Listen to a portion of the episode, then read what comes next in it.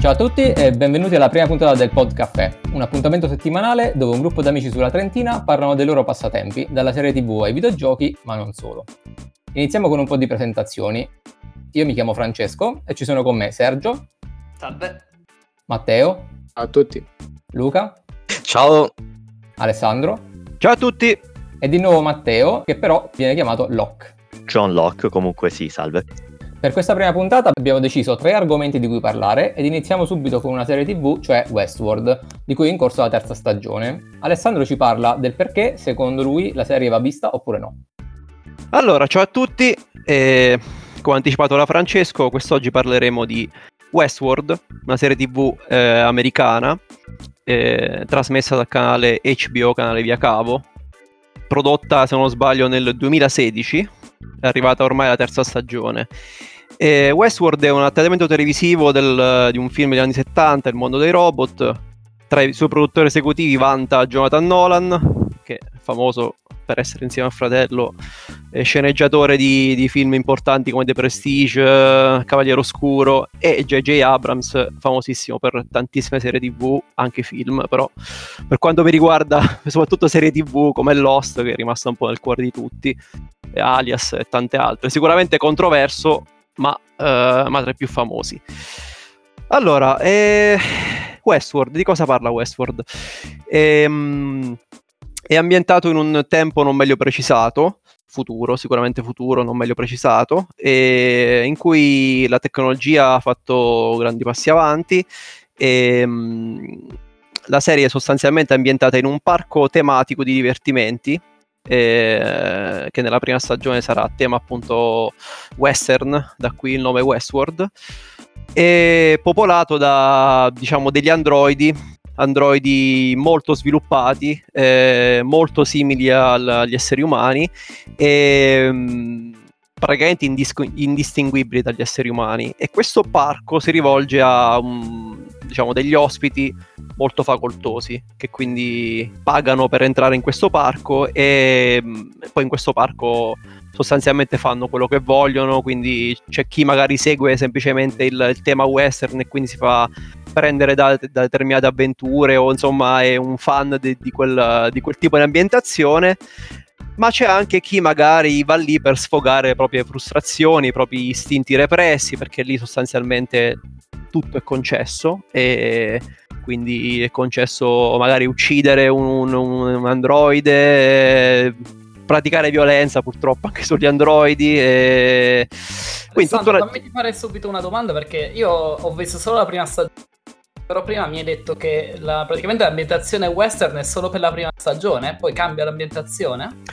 Sì, sostanzialmente sì. Allora, nella prima stagione è quasi totalmente svolta in questo parco tematico. Eh, però già nella prima stagione ti fanno capire in realtà che um, ce n'è più di uno di, que- di, di, parchi, di questi parchi tematici, allora, diciamo. si vedono le mie lacune che non ricordavo bene com- come si era svolta la prima stagione. Ehm, però sì, sostanzialmente la prima, la prima, è, la, la prima tematica è quella western, poi, poi, più avanti insomma ci saranno altri, altri tipi di ambientazioni. E, ehm, quindi questa più o meno è la presentazione generale. Allora, la prima stagione, per quanto mi riguarda, io l'ho trovata bellissima eh, perché, perché allora, a livello di fotografia è, è eccezionale e, ehm, c'è una grande cura dei, dei, dettagli, per i dettagli, e, ehm, quindi diciamo che è una, una, una, bellezza per gli occhi. C'è un cast di tutto rispetto perché insomma, eh, vabbè, io cito, cito, uno per tutti, eh, Anthony Hopkins. E, quindi un cast eccezionale, un, un'ambientazione sicuramente valida tematiche anche molto interessanti perché di, fatto eh, questa serie punta a um, creare degli interrogativi nello spettatore, cioè fino a dove magari l'intelligenza artificiale, la tecnologia debba spingersi, fino a, fino a quando, fino a quanto insomma eh, spingerci per far assomigliare questi androidi a noi esseri umani. Eh, perché poi ecco una cosa che non, magari non ho detto è che eh, questi, questi androidi sono quasi quasi in tutto e per tutto uguali agli esseri umani, ma sono programmati per non poter fare del male agli esseri umani e quindi sostanzialmente non possono reagire a qualsivoglia violenza. Ah, un po' come la viene... vecchia legge di Asimov, insomma.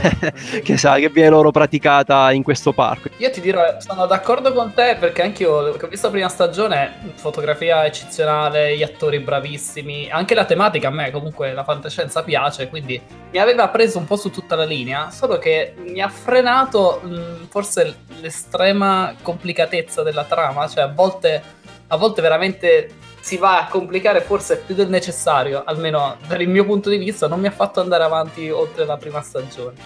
Sì, decisamente. Sono, sono decisamente d'accordo con te, nel senso che eh, non è una serie eh, da guardare magari arrivati alla sera molto stanchi, quindi in cerca di qualcosa che ci intrattenga. Diciamo che è un tipo di serie che richiede una, un grado, una soglia di attenzione abbastanza alta, quindi magari non è... Cioè, se se ti distrai un attimo e ti perdi dei pezzi, magari poi puoi faticare per, per recuperare un attimo giusto, la trama, eccetera. Quindi diciamo che sì, da questo punto di vista ti capisco benissimo perché eh, sì, eh, ha, ha, ha, tutto, ha, del fascino, diciamo, per, per come è fatta, eccetera, però sicuramente eh, richiede un certo tipo di attenzione, ecco, che non è, non è necessariamente eh, disponibile a tutti, per, magari per mancanza di tempo, per, per tutta una serie diciamo, eh sì, di dinamiche. Sicuramente mi sa, che, è per mi sa che anche Francesco l'aveva vista la, la, serie e si è fermato come me alla prima stagione. Ma non so se confermo, è per lo stesso confermo. motivo mio o per altro.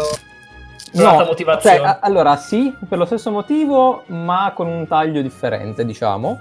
Allora, secondo me la prima stagione è un capolavoro pure, è una delle migliori singole stagioni che, che ricordi è veramente bellissima e soprattutto per me che sono ipercritico verso le serie che iniziano con, un, eh, con, dei misteri, con degli intrighi, ma poi alla fine non concludono logicamente la, la trama, cioè non, non, spiegano tutto quello che succede.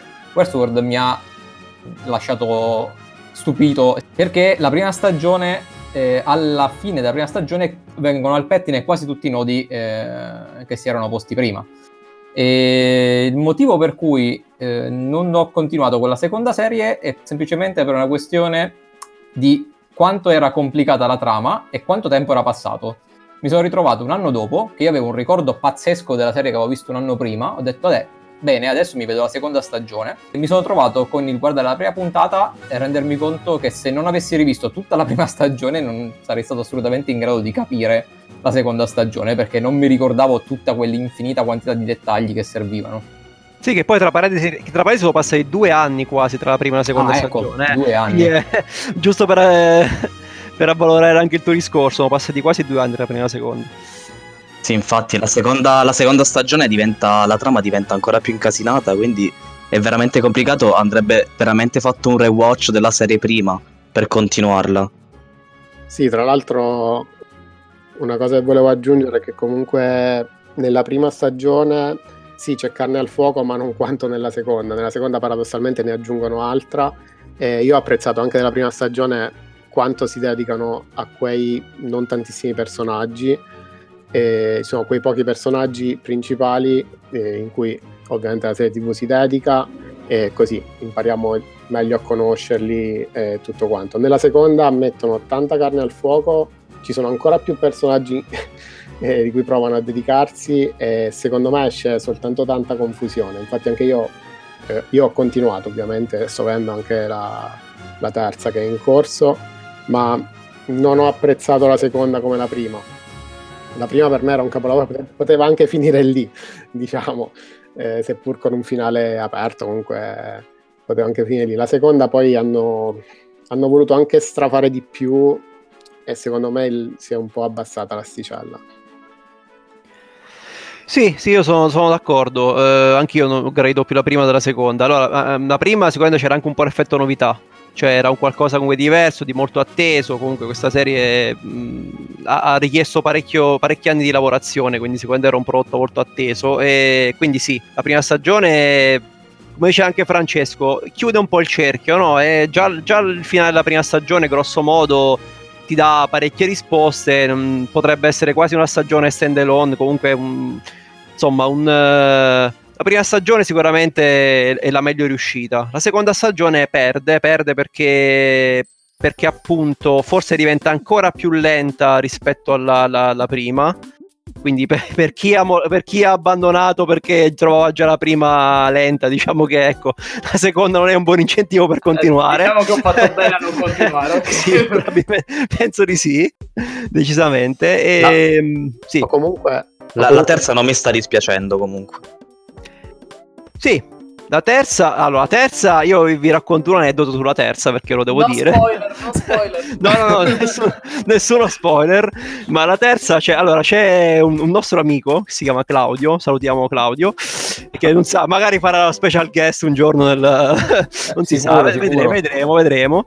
E Claudio, come noi, segue, segue Westworld e mm, non aveva ancora cominciato la terza stagione, quindi ci ha chiesto un parere, mi, mi ha chiesto in un gruppo WhatsApp il parere, che dice la terza stagione, il mio commento alla prima puntata della terza stagione è stato mi è sembrato di vedere Terminator ok. Mm. allora questo aneddoto diciamo che sintetizza un po' eh, eh, la, diciamo mm, così il concept della terza stagione. La terza stagione c'è un cambio di ritmo eh, diciamo molto marcato rispetto alle prime due.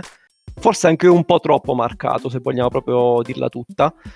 Perché diciamo che eh, vabbè senza, senza spoilerare, insomma, alla fine della seconda stagione succedono degli eventi e, e all'inizio della terza c'è un cambio di ambientazione molto radicale che insomma, potrebbe giustificare un cambio di ritmo di questo tipo, però forse secondo me è stato un po' troppo repentino. Però diciamo che sicuramente la, ter- la terza stagione è più godibile. Ecco, è più. È diventata è una più... serie action praticamente. Eh sì, praticamente sì. sì. Forse snatura un po' la, la, concezione iniziale che c'era della serie. Però è un po' più fruibile, un po' più diciamo godibile. Voi, eh, voi che ne pensate? Diciamo che il cambio registro è stato apprezzato. per molti poi magari poteva essere traumatico, ma in realtà anche io l'ho apprezzato molto di più. No.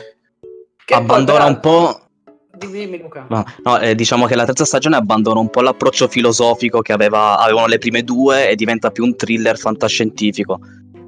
Sì, sì. Ah, rimanendo sul tema dei, del, dei robot che diventano quasi umani, tre di noi hanno giocato di recente a un videogioco che tratta proprio questo argomento.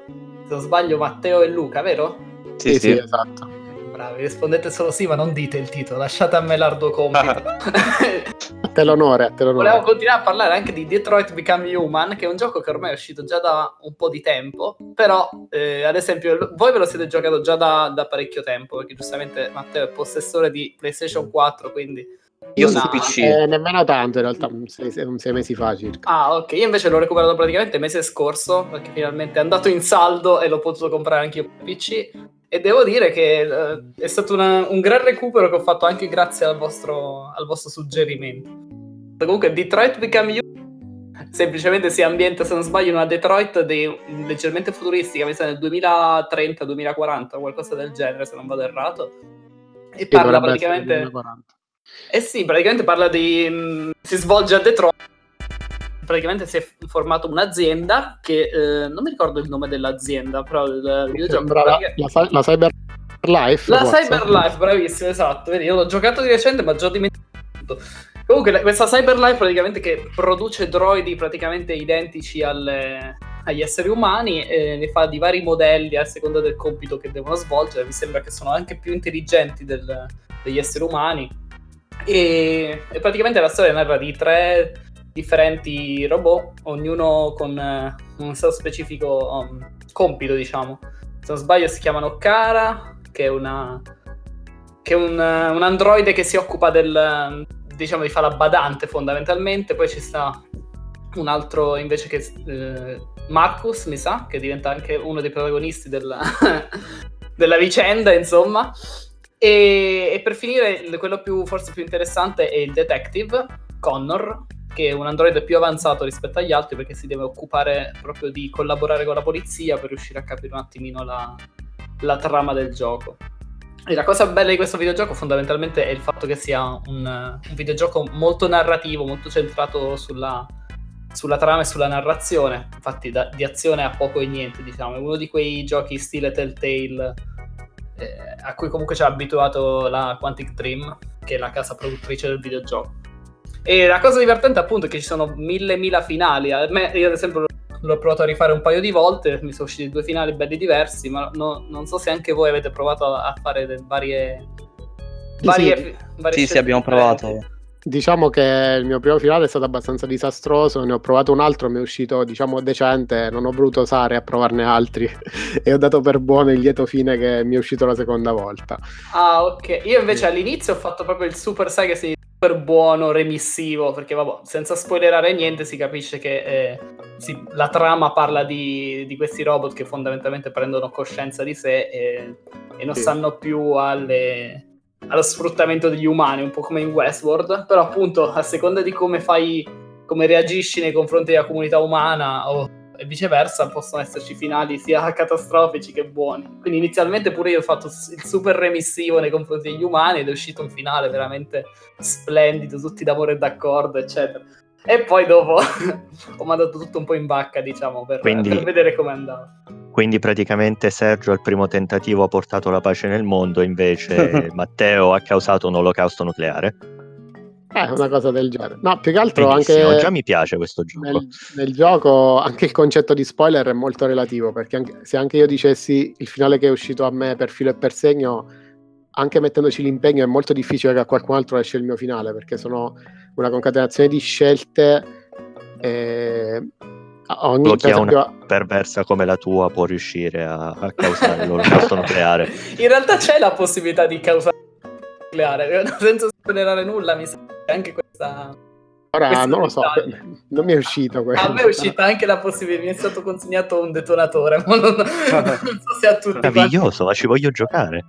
Avrei voluto farlo anch'io te lo straconsiglio, diciamo. L'unica cosa che mi ha trattenuto da questo videogioco, l'unico aspetto negativo secondo me forse è il prezzo di questo gioco, perché nonostante la regia sia alta e tutto quanto, comunque la durata non è infinita e l'interazione è, è minima, quindi io l'avrei tenuto a un prezzo un pochettino più basso e l'avrei potuto far, far ah, giocare questo... molte più persone, diciamo.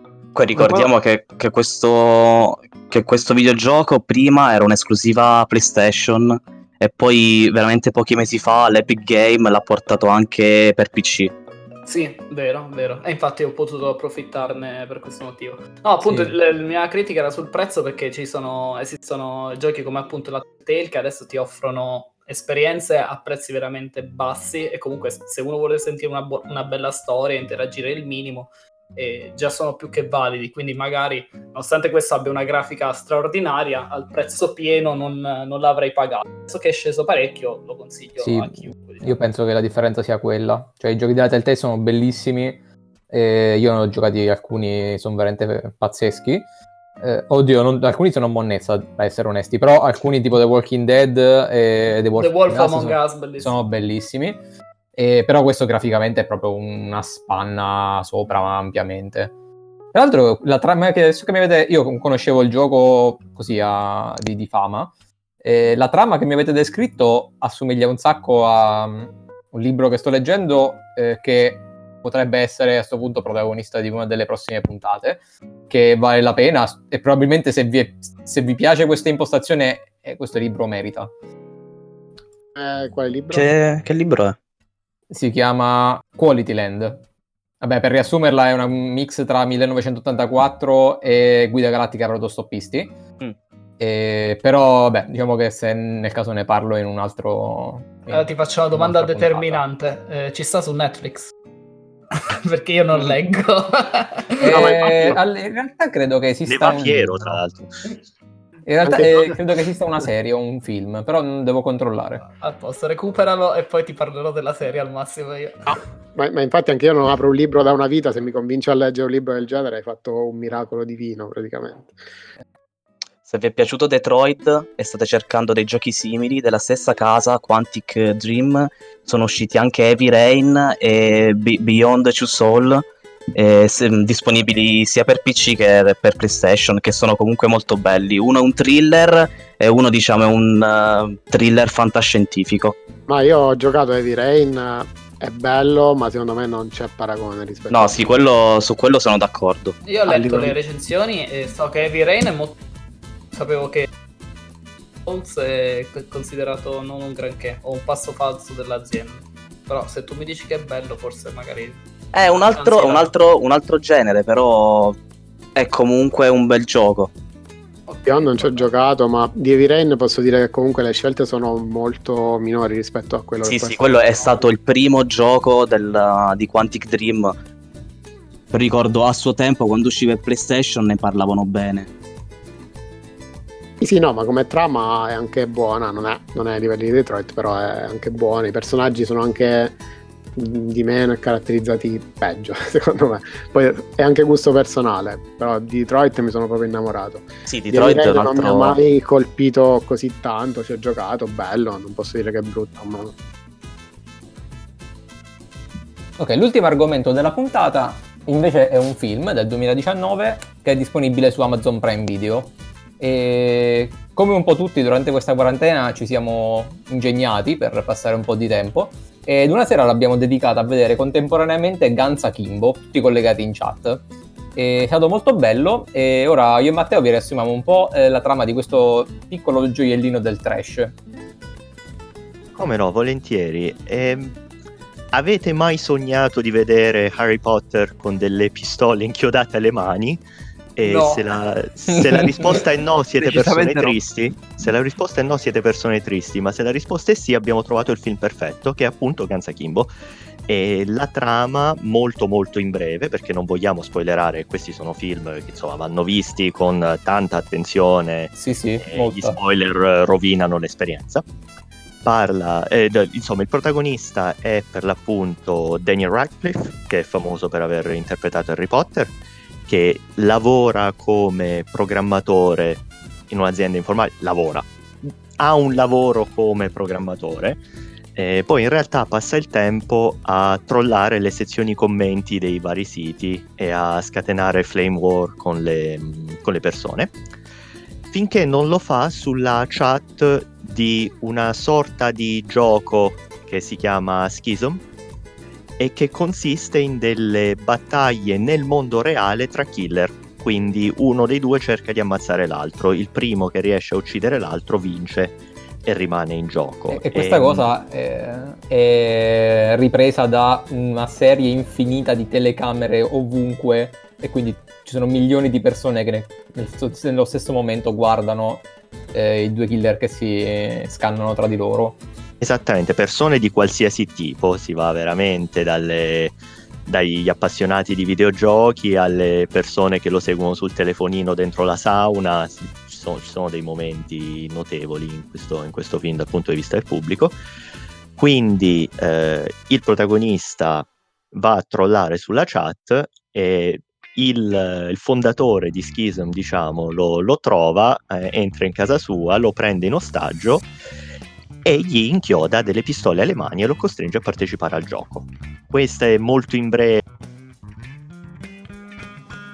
la, diciamo, l'introduzione del perso film. Matteo. Non ho sentito. Sì. Comunque vorrei aggiungere alla descrizione del protagonista un particolarmente importante che ha un pessimo gusto nella scelta delle pantofole il protagonista. Sì. Scrivere Sì, è assolutamente. cosa non è un dettaglio che fa da poco. No, no, eh, è attenzione. assolutamente vero. Almeno, almeno per i primi 20 minuti di film è una delle cose più evidenti in assoluto, insieme alle pistole bullonate alle mani. Ma scusate, non, non ho capito, io, che non l'ho visto, ma eh, in in che senso gli, gli, gli inchiodano le pistole alle mani? Cioè, proprio. Letteralmente. Le- letteralmente. Va bene. Allora, lui per, per entrare in più in dettaglio, chiaramente il realismo non, non è una prerogativa di questo film. Lui non sanguina, non ha problemi Ah, di ecco, infatti- eh, zero assoluto. Non sente nemmeno particolarmente dolore per, essere, per aver avuto una cosa stile Padre Pio. Ehm, e peraltro ha 50 colpi precaricati per entrambe le mani e lui può Ah, vedere ok. in ogni momento quante pallottole gli sono rimaste sulla pistola destra e sulla pistola sinistra. Cioè, può, può ve- può vederlo nel senso che c'è un display sulla mano destra e sinistra. Cioè, Sì. come. Ah, ah, ah, benissimo. attaccato, attaccato alla pistola Ok. con scritto 50 e 50 e lo vede scendere eh, durante il, il film. Ovviamente, eh, come si immagina, poi le ultime pallottole sono quelle più eh, importanti e Eh, beh, certo, immagino. Poi la storia si dirama con eh, il fatto che lui deve uccidere quella che possiamo dire la, coprota- la coprotagonista del, del film, eh, una tale Nix, eh, interpretata da una certa Samara Weaving, che io onestamente non, non conoscevo, che però ha realtà ha la classica faccia da brava ragazza se la si cerca su, su Google, però è stata conciata in una maniera veramente atroce mh, durante il film con il trucco senza sopracciglia e con una faccia abbastanza da psicopatica, che effettivamente è quello che è. Quindi gli è uscito bene. Diciamo che il, il mitragliatore gli, gli dona, le dona abbastanza, dai. Wikipedia lo riporta come azione commedia. Io, mi io, sembra adeguato. Mi sembra adeguato, io ci aggiungerei trash come, sì. come eh, genere, però quel trash positivo, nel senso che non è un film così brutto da far ridere, è, è proprio pensato per essere così. Molto leggero, eh, non si prende per niente sul serio, secondo me c'entra perfettamente il suo obiettivo. E... Sì, diciamo che io pensavo che John Wick fosse un film eh, trash, mo- no. molto molto bello, però in confronto a Guns Akimbo John Wick è uno John Wick è il padrino. di Shakespeare. Sì. esatto, John Wick è il padrino in confronto. Non, Guns Akimbo è John Wick eh, sotto acidi o qualcosa del genere. Tra l'altro perché si chiama Guns Akimbo? Se qualcuno se l'è chiesto, non lo so. Guns pistole, e quindi vado sul sicuro di questa cosa. Apparentemente, apparentemente la Kimbo è una forma di lotta tradizionale orientale in cui si usano due armi, una per mano. Giustamente ah, due pistole inchiodate al pani e quindi è Ganza Kimbo. Pensavo sì, c'entrasse qualcosa col caffè. No. eh, aiuto. Esci da questa stanza subito. Non tagliare questa parte, Francesco. no, non la taglierò.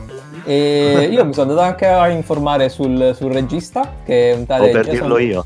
Ah, beh, Jason Oden, che al, all'attivo ha soltanto un altro film che mi risulti. Matteo, vuoi eh, dire... Eh, hai no, visto no, come si chiama? No. No, io ero più informato su un altro dettaglio, quindi di il titolo dell'altro ah, film, okay. poi ti racconto una storia.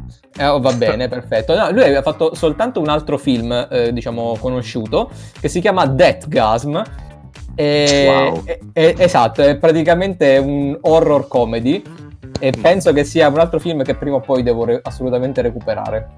Immagino che il regista abbia un passato difficile con l'alcol, quindi. Sì, no, è... si diverte a fare cose abbastanza strane. Vai Matteo, raccontaci una storia. Sì, raccontaci una storia, papà Castoro. Allora, il regista, leggevo giusto poco prima di questa registrazione in realtà, poco prima che uscisse il film, ha deciso di eh, partire con una sua crociata personale su Twitter contro i, um, contro i critici. Infatti, questo film non è stato mostrato ai critici prima dell'uscita, mi chiedo perché. E, ehm, ma non solo se l'è presa con i critici accusandoli di essere dei bulli, accusandoli di mettere in difficoltà di poveri registi che cercano di produrre arte di un certo, di arte, di un certo tipo, ma a un certo punto se l'è presa con qualche critico in particolare accusandoli di tentato omicidio. Di tentato omicidio? Sì. Ma mi sono perso qualche passaggio. Di chi non si sa di chi non si ah, sa. Cioè, così, Ma generica, cosa generica. Va bene. Diciamo che se fosse stato eh, perpetuato questo omicidio nei confronti del regista, non è che avremmo perso questa perla del cinema mondiale. È andata così, va bene. Cioè, io, io, Harry Potter con le pistole inchiodate alle mani sono contento di averlo visto. sì, infatti. Peraltro l'attore mantiene la stessa espressione facciale de, di Harry Potter, del personaggio Harry Potter, le mantiene in questo, in questo film uguale uguale, insomma, faccia sperduta. Ma, eh ma la profondità, la profondità ma, uh, psicologica è la stessa. Eh. Di, che, di, che, anno è il film, scusate? Non mi ricordo se l'avete avete detto. È 2019, rilasciato su Prime Video un mese facile. Ah, quindi è recente, ok, sì, ok. Sì, è recentissimo. È una perla. è una perla, giustamente. Devo, devo, assolutamente recuperarlo. Quindi. Strano che ti sia sfuggito finora. Eh, infatti, guarda, proprio stranissimo. altro, altro, film, altro film trash con Harry Potter è Horns. Che è altro sì. capolavoro.